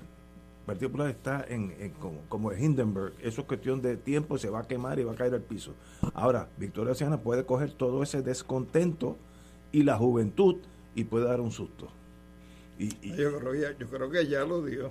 Bueno, en estas elecciones, sí. porque casi gana la alcaldía de San Juan. Sí, sí, Tiene senadores en, plural, tiene representantes en plural y casi acumula, eh, en el caso de Eva Prado, también el triunfo en una candidatura, tiene legisladores municipales y es la primera vez que como partido que, va al bate, va al bate y, sacó un doble. Posiblemente no tiene más porque no no había más candidatos. Eh, Era desconocido. Ahora tiene reconocimiento. Oigan lo que estoy diciendo. El partido Victoria Ciudadana puede ganar, puede retar al PNP a la victoria. no, no quiero exagerar, no estoy hablando emocionalmente. Y si pierde, llega segundo. Así es que el Partido Popular está y ellos, tú tienes que de aquí a... ¿Cuántos meses te han dado? ¿Dos meses? tienes que meterle caña en estos dos meses porque están muertos. Bueno, vamos a una pausa, amigos, y regresamos. El alcalde de Trujillo Alto renuncia. ¿Por qué? Fuego Cruzado está contigo en todo Puerto Rico. De todo un poco, con Manolo Almeida, el más ameno en tus mañanas por Radio Paz 810 AM. De martes a viernes a las 9 de la mañana. Notas positivas, salud, ambiente, negocios y entretenimiento. De todo un poco. Martes a viernes por Radio Paz. ¡Estamos vivos! Escucha los sábados a las 5 de la tarde para servirte un programa del Colegio de Profesionales del Trabajo Social de Puerto Rico con los temas de interés a la comunidad. Recuerda, los sábados a las 5 de la tarde para servirte por Radio Paz 810. Saludos familia de Radio Paz, mi nombre es Jafet Marrero. Y yo soy Eric Rosario. Ahora puedes escucharnos todos los sábados a la 1 pm en Podcalizando. La conversación que no tuviste después de misa. Un programa para toda la familia. Búscanos en las redes sociales como Influenzando. Y recuerda, hagamos viral a Jesús. Que te alabe Señor. Te saluda el Padre Milton y quiero agradecerles las aportaciones que hicieron en el Radio Maratón de Radio Paz 810. Si estás recibiendo la boleta en tu casa, recuerda enviarla de vuelta para que esa promesa se haga realidad. Si no pudiste llamar, puedes hacerlo todavía. Entra a la TH móvil y búscanos como Radio Paz 810 AM, haces tu aportación y le escribes Radio Maratón en el comentario. Que el Señor les multiplique abundantemente esas y que continuemos llevando esta misión de Radio Paz hasta los confines de nuestra tierra.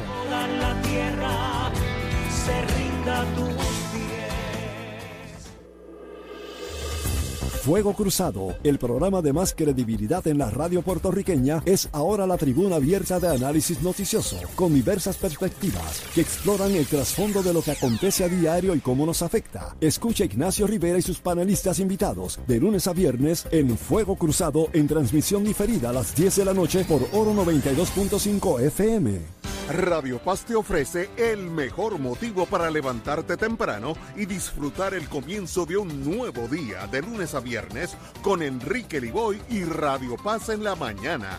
La dosis perfecta de noticias, deportes y éxitos musicales de todos los tiempos, humor y curiosidades, calendario de actividades y tus peticiones musicales por el 787-300-4982. Conéctate con el 810 AM de lunes a viernes con Enrique Liboy y Radio Paz en la mañana. Y ahora continúa Fuego Cruzado. Bueno, la noticia de esta mañana fue que renunció el alcalde eh, de Trujillo Alto, eh, del Partido Popular, José Luis Cruz Cruz, llevaba su tercer eh, cuatrenio y sencillamente sabemos que ese municipio, se, el FBI arrestó el número 2 o el número 3 del municipio que se declaró culpable, etcétera, etcétera, por corrupción. Así que me imagino que esta renuncia es porque él sabe que el agua le está llegando al cuello, ya es tiempo de llegar a un acuerdo, yo estoy seguro que lo llegaron, de cooperación, pero te tiene que, dar, que declarar culpable y entonces pues veremos a fin de la novela cómo sales, si sus servicios son positivos, pues puede salir en probatoria, etcétera, etcétera. Si no, pues tiene que cumplir cárcel. Y por eso es que renunció. Todo esto es especulativo, pero los rumores en el mundo federal son altísimos. Sabemos que el vicealcalde o uno de los, de los El ayudantes, ayudante, el ayudante principal de él, eh, eh, renunció y se quedó culpable por corrupción. Así que yo creo que por ahí está la célula cancerosa de ese municipio y es una tragedia que llevamos como seis o siete alcaldes uno detrás de otro por lo mismo, corrupción, compañero. Pues mira, yo creo que, que es un, también un, un ejemplo de cómo uno puede tener un mal modelaje hacia el país hasta el último momento. Porque este es un señor que primero estuvo escondiéndose Sí, de, de la gente de su propio partido, tres o cuatro meses. de la legislatura municipal, no daba cara, este, evadía cualquier tipo de contacto para, para asumir una posición pública, pero peor aún, o sea, estuvo con este yoyo eh, con una suspensión de empleo y no de empleo y sueldo. O sea que mientras estuvo evadiendo responsabilidades, estaba devengando ingresos Ah, bueno, pues. provenientes de, de fondos públicos. Entonces, si tú estás negociando, o sea, tú no puedes este, estar con ese tipo de comportamiento y si ese tipo de comportamiento el Tribunal Federal no lo toma en consideración a la hora de, de llegar a acuerdos con la Fiscalía con él, pues creo que eso también eh, está mal. Compañera, Yanira. Sí, eh, tenemos tantos casos, ¿verdad? Estamos hablando de que son tantos y Cinco o tantos seis casos alcaldes de- en los últimos años. Eh, entonces ya uno no puede hablar como la como la gente dice de que esto es el de bad apple, ¿verdad? Una manzana podrida no, en hay, el saco. hay un árbol completo. Pues no, ya no podemos hablar de eso, entonces tendremos que empezar a decir que esto es la forma en que se gobernaba en Puerto Rico, yo sabrá Dios desde cuándo. Y son los mismos personajes de este señor que era el que de hecho dice aquí en la prensa que fue el que era vicealcalde, que era vicealcalde el señor Radamés Benítez, Sí. que fue arrestado eh, por asuntos que tienen que ver también con JR Asphalt, lo mismo, Eso, la Asphalt. misma gente de del caso de Cano Delgado y de Oscar Santa María, lo, eh, son la misma gente. Eh, que obviamente tenían contratos en diferentes municipios. Así que, pues, yo creo que esto es una forma de que una forma de gobernanza que se había establecido en este país no sé nadie se estaba dando cuenta por lo menos ahora está saliendo a la luz pública. Yo no veo para mí el problema no es que salgan tantos casos yo creo que sí que deben seguir saliendo todos los casos que, que sean necesarios para que entonces se pueda determinar verdad qué era lo que estaba pasando en, en Puerto Rico eh, que está pasando en Puerto Rico, cómo se dan las contrataciones. Esto es un asunto que yo creo que está percolando no solamente a los municipios, sino a las de a las agencias. Desde el caso cuando salió lo de Julia Keller, el, eh, la demanda, eh, la, la situación del Departamento de Educación, se demostró desde ese momento el problema que había con, lo, con las agencias de estar subcontratando con eh, cuerpos privados que no responden a la ética gubernamental, porque como son privados, pues se entiende que no tienen que responder a ninguna de, de, de los procesos que se, que se establecen en el país para controlar el asunto de la corrupción. Así que yo, yo creo que, que es importante entonces que miremos con ojo eh, bien cercano cómo se están dando las contrataciones a nivel de todo el gobierno, porque esto no puede ser una cuestión de coincidencia de que esté saliendo tantos casos en los municipios. Yo entiendo que eso así es la forma que se estaba trabajando las contrataciones en este país y que estoy segura que no es solamente un problema de los municipios, sino un problema que está eh, en todas las agencias del gobierno. Y, compañero Alejandro, ¿puede existir un país, un territorio, un estado en esta realidad?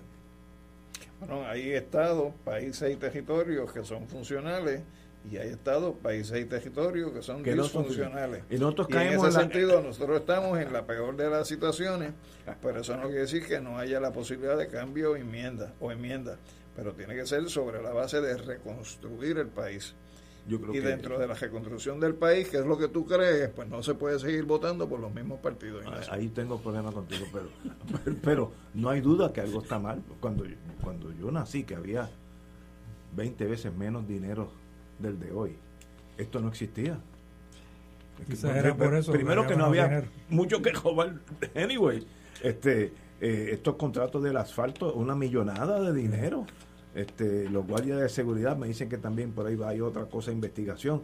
Pues, eh, y lo Es que se ha convertido en una cultura. Aquello que decían que eran los, niños con FG, ¿te acuerdas en las elecciones del 68? No, yo, yo Después se convirtieron en los contratistas con José Yo Padre. Ahí estaba aquí ya. Y son los amigos del alma con José Yo Hijo. Ah, es una cultura que se ha venido estableciendo en este país a partir del año 68. Dime un caso, uno, de corrupción en la administración de don Roberto Sánchez Vilella. No, no, no. lo vas a encontrar aquí todas las cuestiones de la corrupción.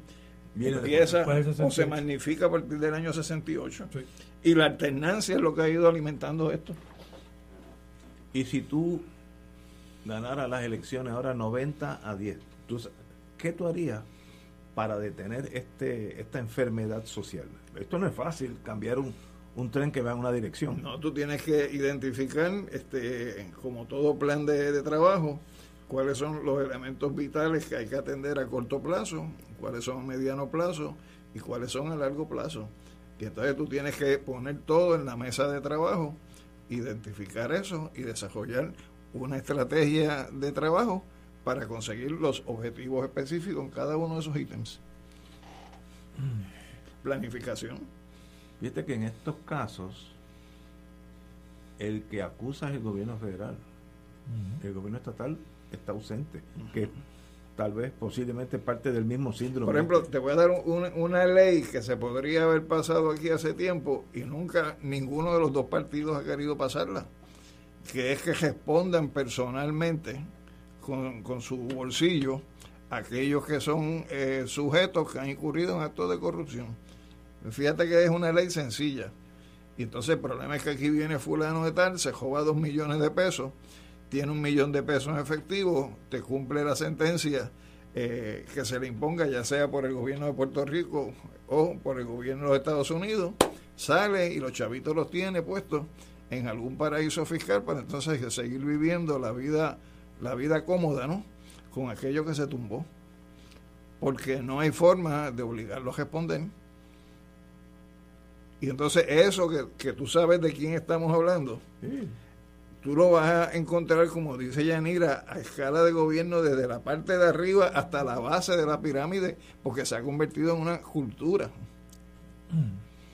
Mira, por ejemplo, con la cuestión de la contratación de bufetes de abogados y abogados privados, cuando las agencias tienen abogados in-house, y entonces vienen y con, subcontratan a un bufete de abogados que le cobra qué sé yo, 500 dólares la hora por hacer el mismo trabajo que un abogado in-house puede hacer, ¿verdad? Y que, y que de hecho no reciben ni la mitad ni una tercera parte de eso que recibe ese, ese bufete que se contrata par, afuera. Entonces, si uno pues, empieza a hacer unos cambios internos, que pueden ser cosas pequeñas como lo que está diciendo Alejandro, por ejemplo, uno puede decir, si se va a subcontratar a una agencia privada para hacer un trabajo que la, que la agencia gubernamental puede realizar, pues entonces hay que pagarle con la, de la misma forma que se le paga a la gente que está en la agencia. ¿Qué va a pasar ahí? Los contratistas privados no van a querer asumir esa, esas responsabilidades porque no van a tener el lucro, no van a tener el beneficio económico. Y de esa forma se va a poder, yo pienso yo, se podría ir limitando ese, esa dinámica de contratar gente privada y recibir kickbacks, que después de todo lo que estamos viendo en estos casos de los municipios, con este caso de, del asfalto, eh, son medidas que pueden establecer controles a ese proceso de la contratación, porque es una cuestión de los amigos del alma y, y la contratación de, de eh, agencias privadas para hacer el trabajo que el gobierno puede hacer.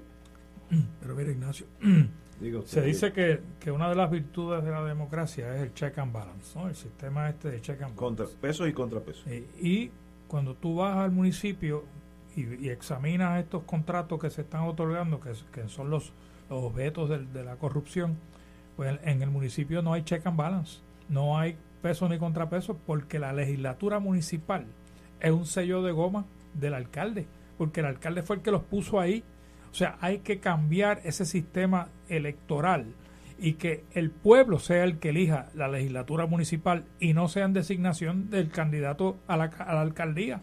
Las planchas de los legisladores son seleccionados por el alcalde o el candidato alcalde y tú te crees, y tú te crees que esa legislatura posteriormente le va a poner peros y reparos al alcalde si quiere firmar un contrato con Y o con X.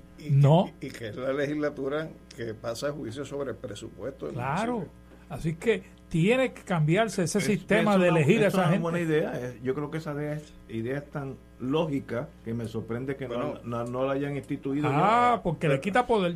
Le, le, quita no solo poder, sino que le quita la participación al pueblo, porque ¿dónde estaría la representación territorial? a la hora de tú escoger los legisladores municipales. O sea, ¿por qué no puede haber un legislador municipal, digamos, por cada uno de los, de los, de los barrios que tiene San Juan? y, que, y que puedan competir unos con otros desde un punto de vista de un proceso de primaria y que no sean sujetos a que es la gente que bebe jón o, o janguea con el alcalde eh, para arriba y para abajo. O sea, e, es, ese tipo de estructura es una estructura que, que abre las puertas a la corrupción. Entonces, ¿por qué no se legisla? Porque eso le va a quitar fuerza a los que son los señores feudales, que son los que garantizan que los candidatos a, los puestos de la gobernación eh, o a, posiciones en el Senado o a posiciones en los distritos representativos salgan. El, costo de esta realidad de corrupción es altísimo.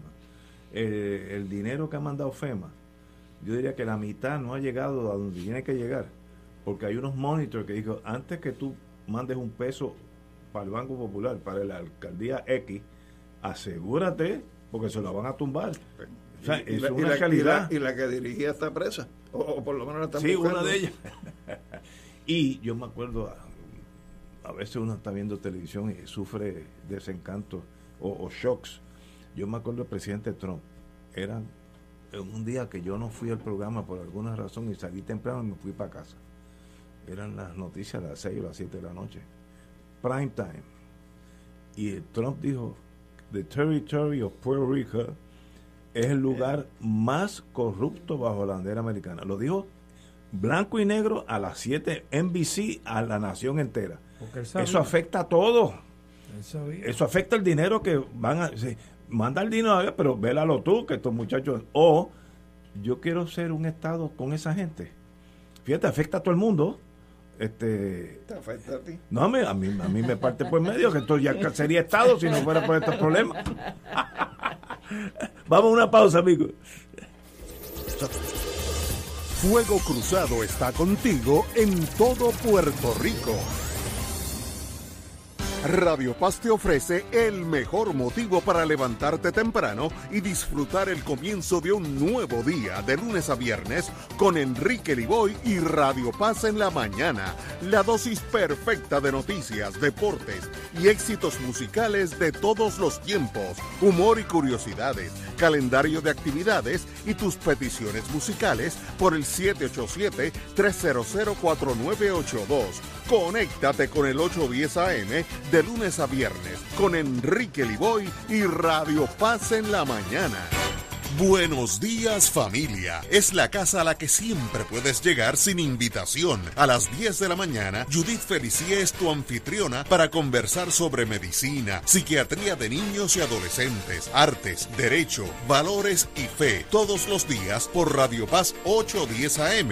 Buenos días familia. Donde una conversación parece demasiado corta. Buenos días familia. De lunes a viernes por Radio Paz 810 AM. Cómprame un sistema solar y escúchame aquí en Radio Paz. Todos los viernes a las 4 y 30 de la tarde. Te espero para que me cuentes tus inquietudes acerca de placas solares con baterías.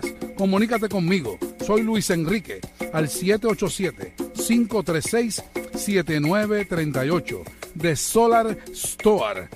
Cómprame un sistema solar.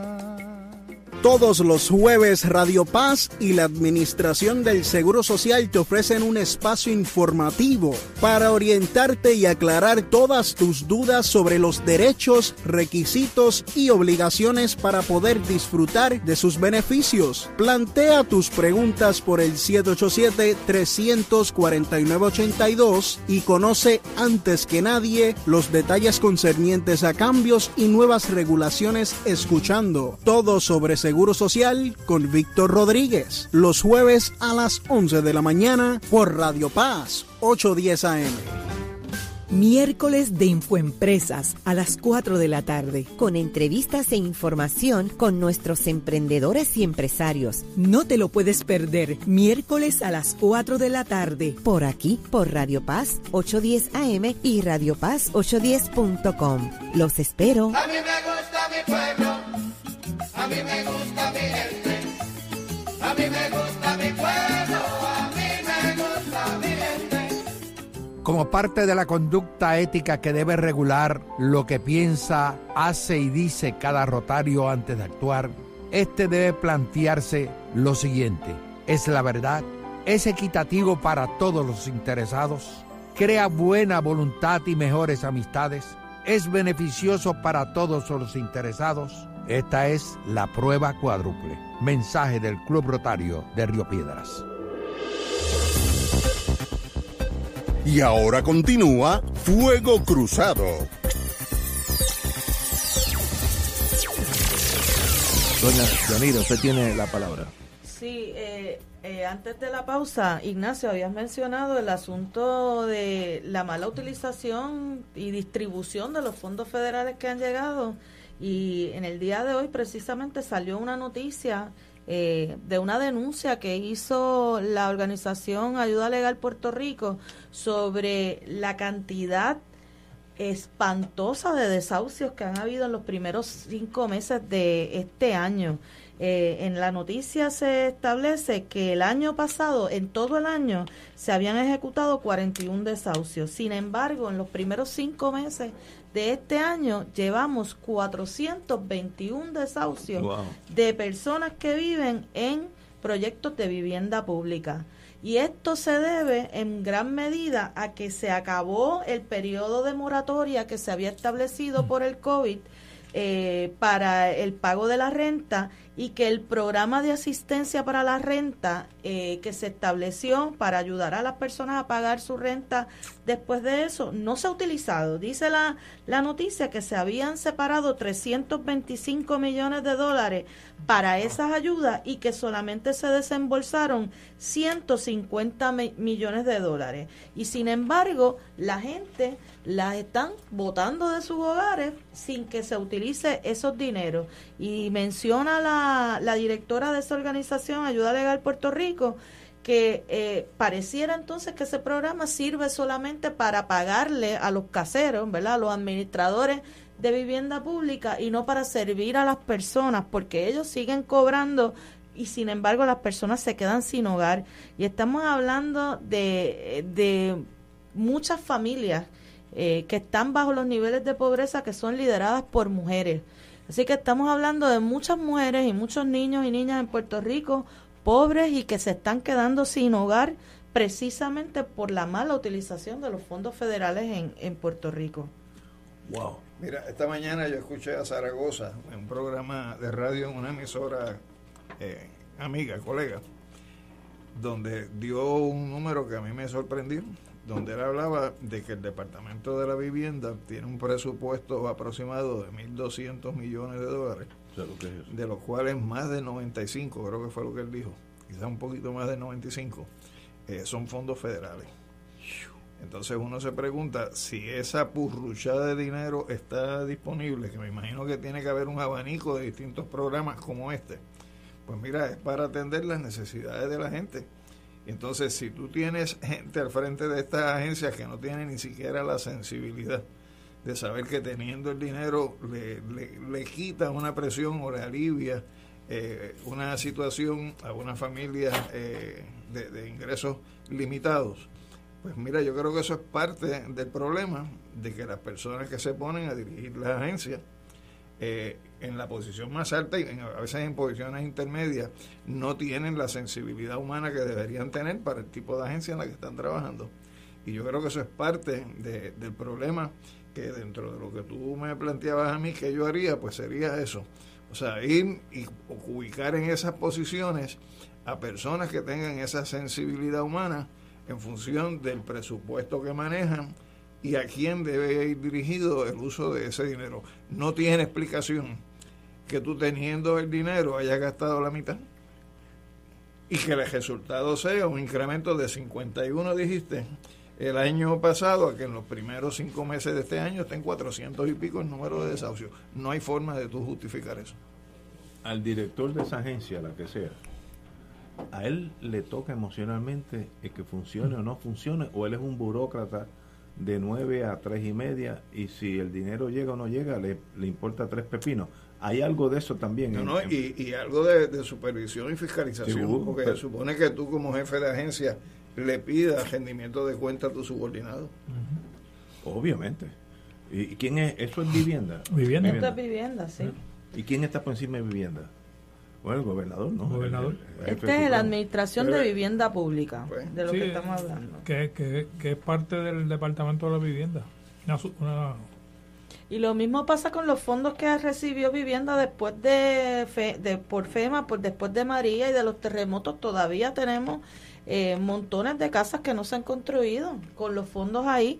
Y vivienda lo que hizo fue también otra vez subcontratar a compañías privadas para manejar el asunto de la, de la construcción de la, de la vivienda y tampoco han sido efectivos para eso. Y yo recuerdo, Yanira, haber leído en algún momento que sustituir eh, un inodoro eh, salían en cientos de, dólares cuando realmente tú sabes que ahí lo que hay es una sobrefacturación bárbara por el equipo y por la mano de obra, ¿no?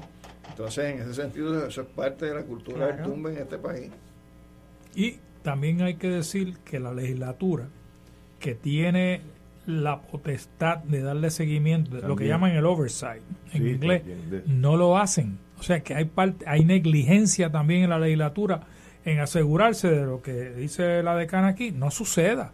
Eh, pero no hacen su trabajo tampoco en términos de darle seguimiento a este tipo de programas cuando estamos hablando de millones y millones de dólares que podrían significar la diferencia en la vida de muchas familias. En el- hay que decir también que en el sector privado está pasando también, Ignacio, se están subiendo la, la renta para sacar a la gente de los apartamentos para entonces alquilarlos a corto plazo, es lo que está pasando con la ley 22. Eso, y, la, y la consecuencia está en haber echado el zafacón casi de la historia, una legislación que era legislación social que se conoció como ley de alquileres razonables, Ujú. con los controles que habían, los procedimientos de desahucio cuando se fueran a hacer. Y eso es parte del modelo neoliberal, o sea que ha ido desmantelando todas aquellas áreas que eran de protección para la ciudadanía.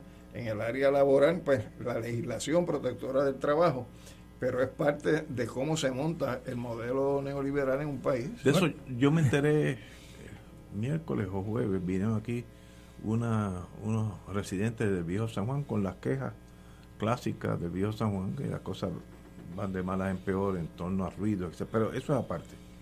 Pero yo me enteré lo que acaban de decir ustedes, que ahora yo tengo un apartamento allí hace 12 años, empecé pagando 250 pesos y ahora estoy en 700 pesos al mes, no he fallado un préstamo, eh, un pago, y entonces el casero me dice, se venció el contrato, en octubre esto vale 1.500 pesos, porque él quiere que te vayas para entonces hacer el Airbnb. Dice que eso está, pero rondando por el Viejo San Sí, Juan no, como una marabunta. Y eso- Yo no había concebido que eso es así de... Y eso ha hecho un disloque también del, del, del, del mercado de bienes raíces, eh, donde los precios se han disparado de una manera increíble porque la gente que tiene tanto dinero, estos millonarios que vienen de afuera, pagan millones de dólares y usualmente pagan cash, ¿no? Exactamente. Y todo esto en un país donde cada vez más es eh, imposible vivir, la- lo, que- el costo de la vida en Puerto Rico es, es increíble.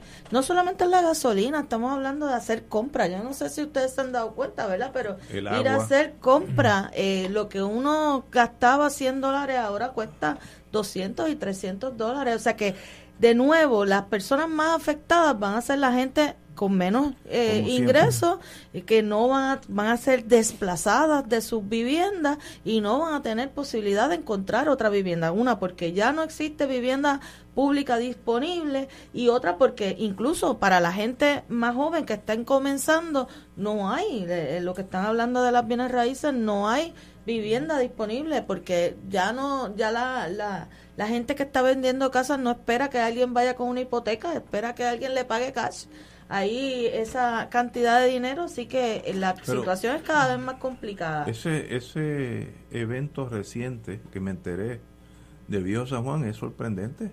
Gente que lleva allí, una familia que lleva allí décadas. y, bueno, desde, desde el mes que viene es tres veces la renta para que, para que te vayas. Y, y eso tiene un efecto colateral adicional.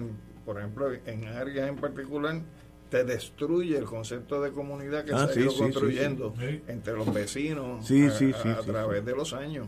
Entonces, me parece que, que el problema es que esa visión de mundo Está cambiando. es una visión de mundo que se impulsa desde arriba de las estructuras de dirección de este país y en ese sentido pues no hay quien eh, tenga el escudo protector porque es parte del modelo que ha sido compartido e implantado por los dos partidos que han y- mantenido alternancia en este país. Entonces uno escucha de que, y digo, y lo está diciendo la gente de mi partido, el Popular, pues nosotros vamos a darle los mismos beneficios ahora a los puertorriqueños ricos. Bueno, pues van a hacer lo mismo.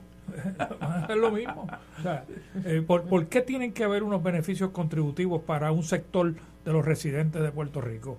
Sean extranjeros o sean de aquí. Porque es una visión de clase social. Pues eso no de- debe haber ninguna. No es una Ajá. cuestión de estatus, es de clase, De social, clase social. De una clase que vive y convive y se desarrolla dentro de esos dos partidos y que sencillamente tienen una visión del mundo distinta a la que uno aspira a tener. Oye, y tampoco vamos a tener trabajadores de la construcción extranjeros. Eh, inmigración ha dicho que no. Eh, Puerto Rico necesita entre 40 y 50 mil trabajadores para atender la reconstrucción ya afectada por las tormentas, los terremotos, el dinero de FEMA. Todo está listo, pero el que manda, el Departamento, de Seguridad Nacional, La visa. vía ah, eh, inmigración, le negó a las tres compañías que estaban pidiendo eh, el, esta, esta ayuda, que es una base uh, B2, si no me equivoco, por aquí está. Una, es, es La una- visa de trabajo. La visa de trabajo, eh, creo que es B2. H2, algo Ah, a- a- a- H2, sí. Eh, y sencillamente, pues no. eh, ninguna compañía en Puerto Rico cualificó para recibir estos, estos beneficios. Así que nos quedamos y aquí no hay empleados. Fíjate, eso sería otra cosa que yo pondría en la mesa de trabajo para la pregunta que tú me hiciste, Ajá. de que yo haría, que es romper la generación de subordinación colonial que tenemos. O sea, cómo nosotros tenemos un problema, identificamos lo que necesitamos para resolverlo, Y no lo podemos pero no lo podemos hacer porque no tenemos el poder político para hacerlo. Y eso que el secretario, el pregobernador de Puerto Rico se reunió con el secretario del Departamento de Seguridad Nacional hace un par de semanas. Dijeron Ah, que no. ya. Eh, H2B. eh, y, y no es tempor, no es, eh, hay visas para el trabajo agrícola. De construcción es la que no hay. ¿Será que ellos están mirando a Estados Unidos y no, y no queremos extranjeros que compitan con los constructores nuestros? Estoy pensando a ver la solución. Porque por decir no es, tiene que haber un interés. Por eso, pero es- es- independientemente para dónde estén mirando, hay un problema de subordinación política Ah, total. que no nos permite resolver. Bueno, inmigración es un problema 100% norteamericano. Así que ahí Pues, sí pues, que... pues eso, es parte de lo, eso es parte de lo que hay que poner en la mesa de trabajo. Y si el problema es una relación de subordinación política, pues parte de la agenda de trabajo es cómo salimos de esa relación de subordinación política. En el caso mío, por la independencia, en el caso de Yello, por la libre asociación, donde yo espero que una de las áreas que se incluya en ese tratado que Yello quiere negociar tenga que ver con la inmigración. Si tú entras al Quebec, vas a encontrarte una Sí. aduana anglo-canadiense y una franco-canadiense, una inmigración anglo-canadiense y una franco-canadiense, porque tienen una relación de libre asociación, ese sector del Quebec, con el gesto de la Federación en- Canadiense. en- en- Qué bonito Quebec. en- oh, precioso lugar. Estuve allí un tiempito de mi vida. Quebec es de los sitios más lindos, excepto no- desde noviembre hasta marzo. No lo brinca un chivo, pero es precioso. Y ellos, Quebec tiene autonomía inmigratoria, en otras palabras. Quebec puede, le da prioridad a los francoparlantes. Y, y el gobierno inglés no se mete en eso. La gente, Eh, o sea, tú llegas a, a Montreal y tú ves la emigración canadiense y la de Quebec. Y tú ves cómo los que son del área francés entran por su lado y cómo son los que son los anglo-canadienses pues por el otro. Nosotros no tenemos eso por ahora, por ahora según, según y según este compañero aquí. Eh, si, si todavía tiene partido para poder fusionar. Oye, una, una, un anuncio. Charles County, donde mi hija es una de las maestras, está pidiendo de nuevo nuevos maestros eh, para el año 22-23. Todo, elemental, middle, eh, high school, todas esas tres etapas. Eh, va a haber en julio 15, va a haber una, una entrevista, me imagino que por, por la cuestión esta electrónica, se pueden registrar, llame al 301, 301, 934, 934, 7255, 301, 934, 7255 y lo atienden en español. Eh, o electrónicamente, cc C de cielo, C de cielo, BOE, Board of Education, pero la sílaba, ccboe.com slash current eh, espacio openings.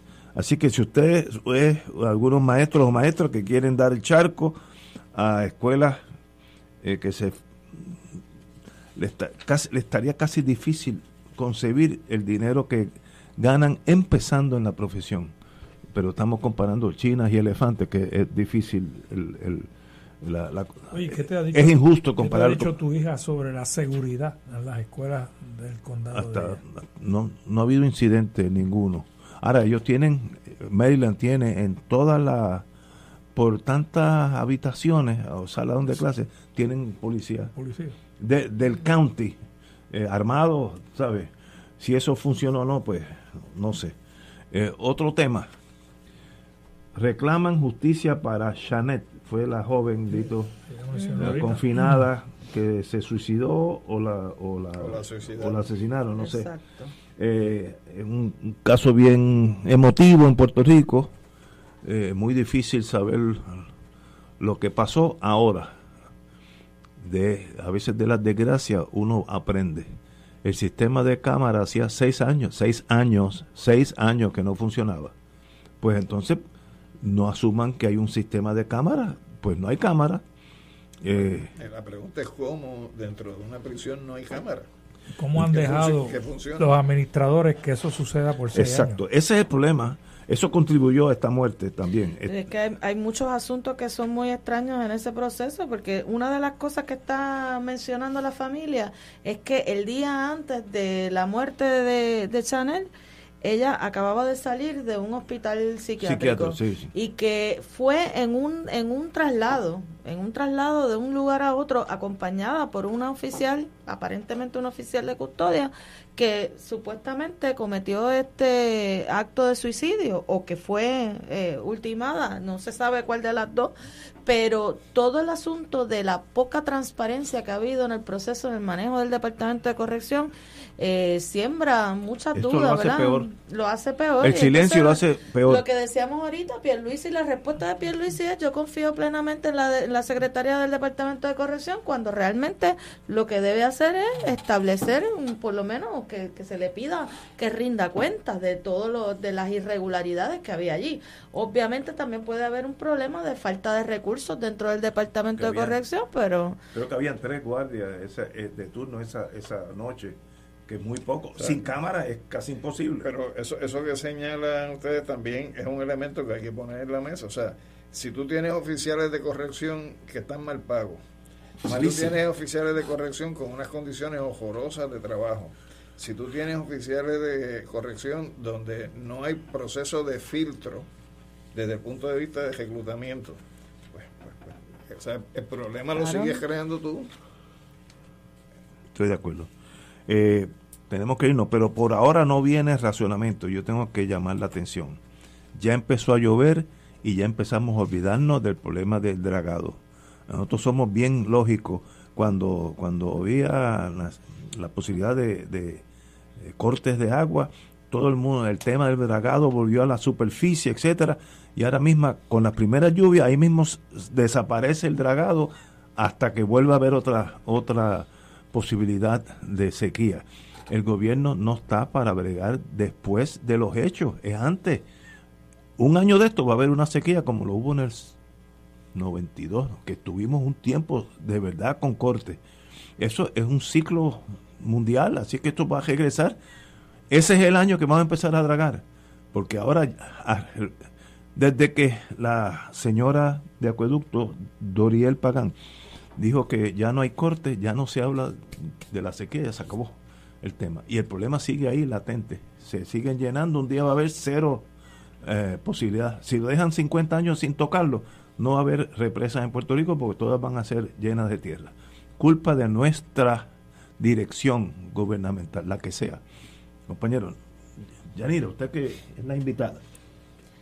Eh, yo no, te- te- me parece que es claro que no hay una planificación eh, bien pensada en este país y que estamos eh, acostumbrados y acostumbradas a, a manejar las cosas según van pasando. Es una memoria muy corta, ¿verdad? No hay planificación ni bien pensada ni mal Ni pensada. mal pensada. Porque no hay planificación. No hay planificación. Señores, tenemos que irnos. Yanira Reyes, decana de la Interamericana, de la Facultad de Derecho, un privilegio tenerla aquí. Estoy seguro que se va a repetir, así que buenas tardes. Bienvenida.